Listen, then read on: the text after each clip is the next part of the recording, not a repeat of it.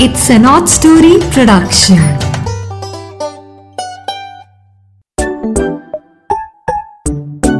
Hello मेरे प्यारे प्यारे दोस्तों। नीरा की नैया फिर से हाजिर है आपके लिए एक नई कहानी के साथ। और ये कहानी आपने अपने सभी फ्रेंड्स को कजन्स को और सभी जान पहचान वालों को सुनवानी है। हाँ इसी से तो हम नई नई कहानियाँ और लेके आएँगे। मोटिवेशन होती है हमें। ठीक है ना? नीरा की नैया आपके लिए हमेशा बहुत सारी अच्छी अच्छी कहानियाँ लाना चाहती है। तो ये आप ही की मदद से काम आगे बढ़ेगा। आपने इन कहानियों को खूब सारे दोस्तों को सुनवाना है और उनको कहना है कि इसको फॉलो करो और शेयर करो। ठीक है? तो आज हम आपके लिए कहानी लाए हैं तिब्बत से आया मेरा दोस्त ग्यात्सु। बच्चों, आपने सुना होगा, हिमाचल में बहुत प्यारा सा शहर है धर्मशाला। मेरा दोस्ता यानी बेटी का बेटा, यहीं के एक स्थानीय स्कूल में चौथी कक्षा में पढ़ता है। नानी मिलने आए और दोते को स्कूल बस तक छोड़ने और वापस लेने ना जाए। तो ये तो एक अनहोनी बात हो जाएगी। इसलिए मुझे, यानी उसकी नानी को उसकी कक्षा में पढ़ने वाले कुछ बच्चों से भी मिलने का अवसर मिला। उसकी क्लास में एक बच्चा तिब्बत से आया हुआ है और उसका नाम है तेंजिंग ग्यात्सु। उसकी भाषा कुछ अलग है। वह हेलो को ताशी डेलेक कहता है। क्या कहता है? ताशी डेलेक हाँ एक दो बार उससे मिलने पर मेरे मन में उसके बारे में और उसके परिवार के बारे में जानने की बहुत जिज्ञासा जागी। वह अपने बारे में बात करने के लिए पहले तो झिझकता था, पर धीरे धीरे वह मेरे साथ खुल गया। उसने मुझे बड़े गर्व से बताया कि तिब्बत को रूफ ऑफ़ द वर्ल्ड कहते हैं। पता है क्यों? क्योंकि चाँद और सूरज दोनों उनके पास ही दिखते हैं और चारों ओर ऊँचे ऊँचे पहाड़ हैं। इसीलिए तिब्बत को रूफ ऑफ़ द वर्ल्ड कहते हैं। उसके दादा दादी जब भारत में नहीं आए थे तो तिब्बत में बर्फ़ से भरे हुए मैदानों में जिप्सीज की तरह टेंट लगाकर रहते थे। ये बहुत पुरानी बात है। कड़ाके की सर्दी में भी उनका पूरा परिवार तंबू में ही रहता था। वे उसके बीचों बीच एक मिट्टी का अवन बना लेते थे, जो तंबू को गर्म भी रखता था और खाना बनाने के काम भी आता था। तंबुओं के आसपास गर्मियों में घास ही घास होती थी और सर्दियों में चारों ओर बर्फ़ ही बर्फ़ होती थी।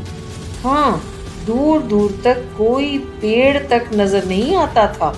उसके अंकल्स भी अपने तंबू उनके पास ही लगाते थे। उनको खाना बदोश या जिप्सी इसलिए कहते थे क्योंकि वह दो या तीन महीनों में एक जगह रहते थे और फिर अपनी जगह बदल लेते थे। जब मौसम ज़्यादा ठंडा नहीं होता तो बच्चे तितलियों के पीछे भागते, नदी में तैरते और अपने घोड़ों पर, खुले पहाड़ों पर घुड़सवारी करते थे। सर्दियों में वह तंबू से बाहर बस अपने पशुओं को देखने और उन्हें चारा देने के लिए ही आते थे। फिर जल्दी से तंबू में वापस आकर कंबलों में आग के आसपास दुबक जाते थे। सुबह सुबह उसकी माँ और दादी पशु याक का दूध दोती थी। उनके पास याक पशु होते थे वहाँ पहाड़ों पर। फिर ग्यात्सु दादी के साथ, दादा के साथ और पिताजी के साथ अपने याक को घास चराने के लिए वादियों में ले जाते थे।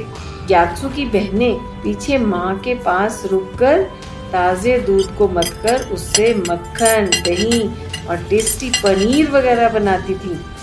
मुझे ज्ञातसु ने बताया कि मैं दादी माँ की भेड़ों और याक्स की ऊन चरखे पर बुनने में मदद करता हूँ।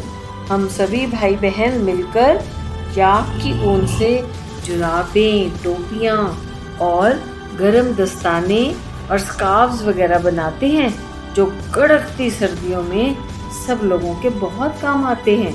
गर्मियों में हमारे पहाड़ रंग बिरंगे फूलों की चादरों में बदल जाते हैं, पर हमारी गर्मियाँ होती बहुत छोटी हैं। हम तिब्बत में बारले का आटा प्रयोग करते हैं, उसे हम सांपा कहते हैं। दादी के हाथ की बटर टी यानी मक्खन वाली चाय, मेरे पापा आज भी याद करते हैं। जब दलाई लामा जी भारत में पलायन करके इधर आ गए, तब हमारे परिवार के और सदस्य तथा रिश्तेदार भी भारत में पलायन करके आ गए। तभी से मेरा परिवार धर्मशाला में रहकर अपना जीवन यापन कर रहा है। मुझे रोज रात सोने से पहले दादी से तिब्बत के बारे में नई नई बातें सुनना बहुत अच्छा लगता है। तो बच्चों ये था मेरे एक नए फ्रेंड के साथ तेनसिंग ग्यात्सु के साथ मेरा नया एक्सपीरियंस ये तिब्बती बच्चा बहुत प्यारा बच्चा है और ये मेरे दोते का बेस्ट फ्रेंड भी है। सो so, इस तरह नीला की नैया आज आपको तिब्बत की सैर भी करा लाई। आगे भी आपके लिए नई नई कहानियाँ लेके हम आते रहेंगे। और आपने इन सभी कहानियों को कहाँ कहाँ पे सुनना है? स्पॉटिफाई पे एप्पल पॉडकास्ट पे गाना पे जियो सावन पे और अमेजोन म्यूज़िक पे। ठीक है? अपने सभी फ्रेंड्स को कहना है, इसको फॉलो करो, नीरा की नैया को फॉलो करो और शेयर करो। अगले हफ़्ते फिर आपसे मिलेंगे एक नई कहानी के साथ। तब तक के लिए बाय बाय